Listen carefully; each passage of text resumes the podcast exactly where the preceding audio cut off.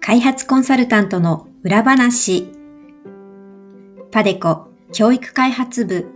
がお届けします。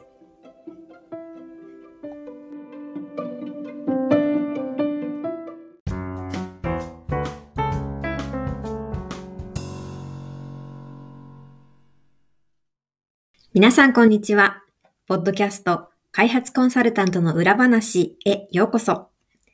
パデコ教育開発部の鈴木です。この番組では、国際協力の現場で活躍する開発コンサルタントというお仕事の舞台裏や素顔を様々なゲストとの対談を通じてご紹介します。番組を通じて開発コンサルタントというお仕事をより多くの皆さんに知っていただけたら幸いです。本日のゲストは2019年までパデコ教育開発部でご活躍されていた川島かなえさんです。川島さんは2012年から2019年までパデコ教育開発部に所属され、主にカンボジアやミャンマーの教育案件に携わっていらっしゃいました。先週の配信では、川島さんのインタビューの前編をお届けしましたが、今週は後半部分をお届けいたします。川島さんは現在、教育系の NPO で、主に小学生、中学生、高校生を対象としたキャリア教育に携わっていらっしゃいます。パデコを卒業後に次のステップとして教育系 NPO を選択されたのにはどのような理由があったのでしょうか？パデコの業務と現在の業務とのつながりなどについてもお話を聞いてみました。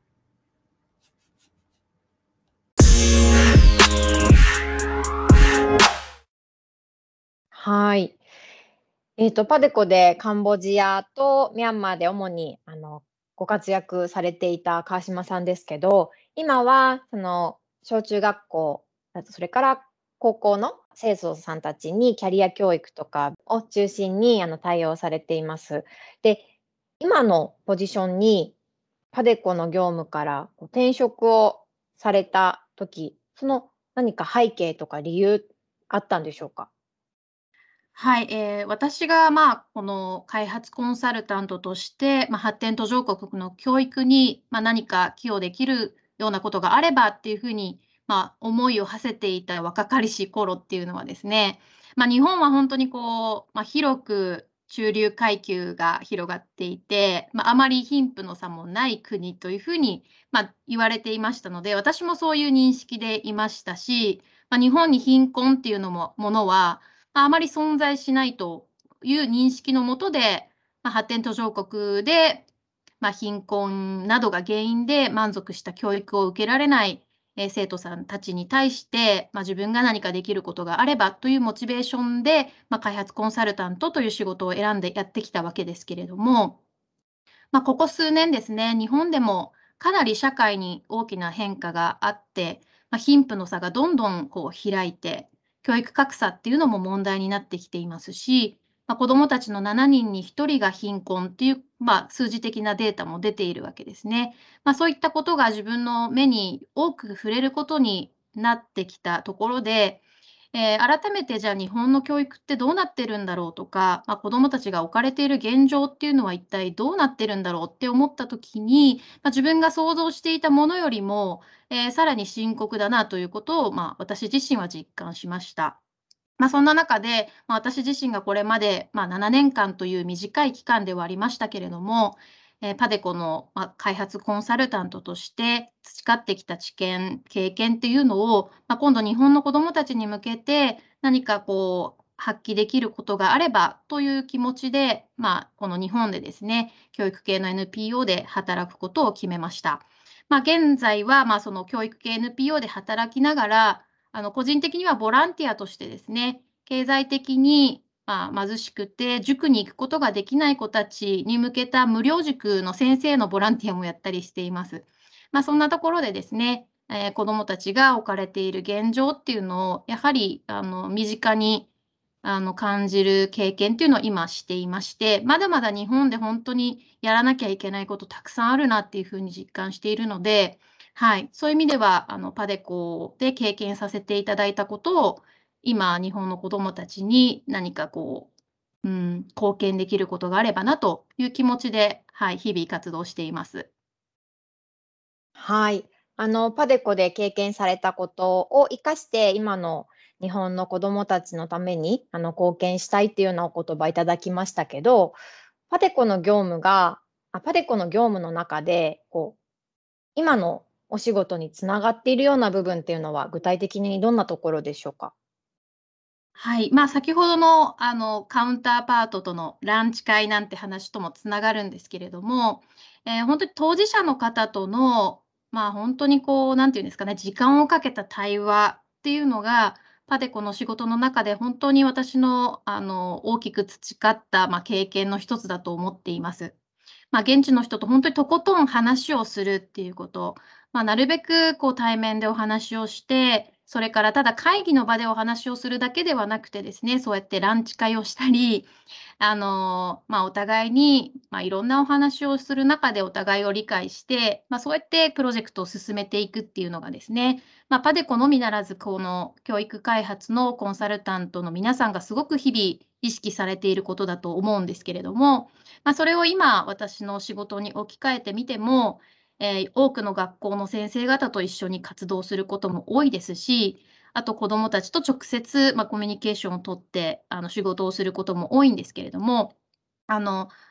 たくさんの会話、対話をするように心がけていまして、まあ、その会議の中だけではなくて、まあ、あのプログラムの中だけではなくて、プログラムが始まる前にですね、いろいろ先生方とお話をして、まあ、日々の生徒さんの様子ですとか、何かこちらが留意しなければいけないことっていうのを理解した上で、まあ、本番に臨むですとか、まあ、本番のプログラムが終わってからも、まあ、子どもたちにいろいろお話を聞いたり、まあ、先生方に子どもたちにどんな変化があったのかっていうことを、まあ、あのお伺いしてですね、こう机上の空論で物事が進んでいかないようにっていうところはすごく気にしてやっています。まあ、そういった、まあ、マインドセットっていうのは、まあ、パデコのあの仕事として、えー、発展途上国でさまざまなプログラム、国際協力プロジェクトに関わらせていただいた上で、パデコの皆さんの姿勢を見習ってですね、私自身も学ばせていただいたところで、今も役立っていると感じています。はい。あの、パデコでいろいろ経験されたことが、今の業務にすごく役立っているということで、あの、この国際協力のキャリアって、あの、本当に多様な多様なキャリアパスがある業界だと思うので、今までに経験したことが次のステップで、次の段階で役立つっていうのはすごく素晴らしいことだなと私も思います。で最後にあの川島さんにお伺いしようと思いますが、川島さんにとって、えーと、国際協力の仕事ですとか、パレコで経験をされた開発コンサルタントの仕事ってどのようなお仕事だったでしょうか？そうですね、本当にエキサイティングな毎日で、いろんなことが詰め込まれた日々だったと思います。で、7年間という経験ではありましたけれども、実際に起こった出来事をこうラインナップこうリスト化してみると、なんかこれ20年、30年かけて人が経験するようなことをぎゅっとこう7年間で経験させてもらったなと思います。すごくこう自分の経験値も上がりましたし、何かこう自分の常識を飛び越えたようなものっていうのをたくさん目の当たりにすることで、学ぶことが非常に大きい毎日でしたので、あの、まあ、学びながら走り続けるっていうような仕事だったかなというふうに思います。はい。7年間がすごくぎゅっと密度の高い期間だったっていうことですね。そうですね。はい。では、あの、川島さん、今日は貴重なお時間いただいてどうもありがとうございました。ありがとうございました。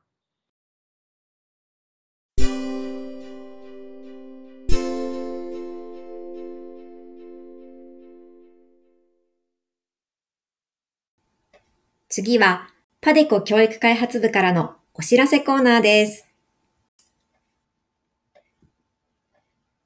この番組では皆さんからのコメントやリクエストも募集しています。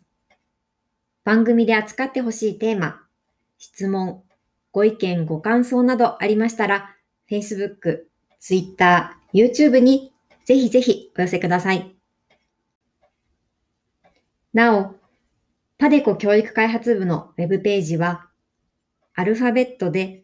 パデコ .education でアクセスしていただくことができます。また、この番組のプロフィールページに Facebook、Twitter、YouTube へのリンクも載せていますので、そちらもぜひチェックしてみてください。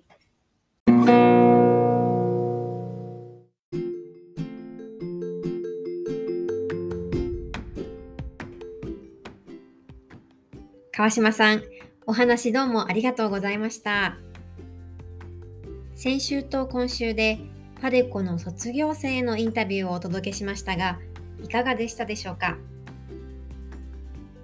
次回の配信は再来週10月29日にお届けする予定です。これまでこのポッドキャスト開発コンサルタントの裏話は週に一度の配信でしたが、これからは2週間に一度の配信に変更させていただきます。配信頻度は変わりますが、これからもより多くの皆さんに開発コンサルタントというお仕事を知っていただくため、番組作りを進めていきたいと思います。次回の配信も皆さんどうぞお楽しみに。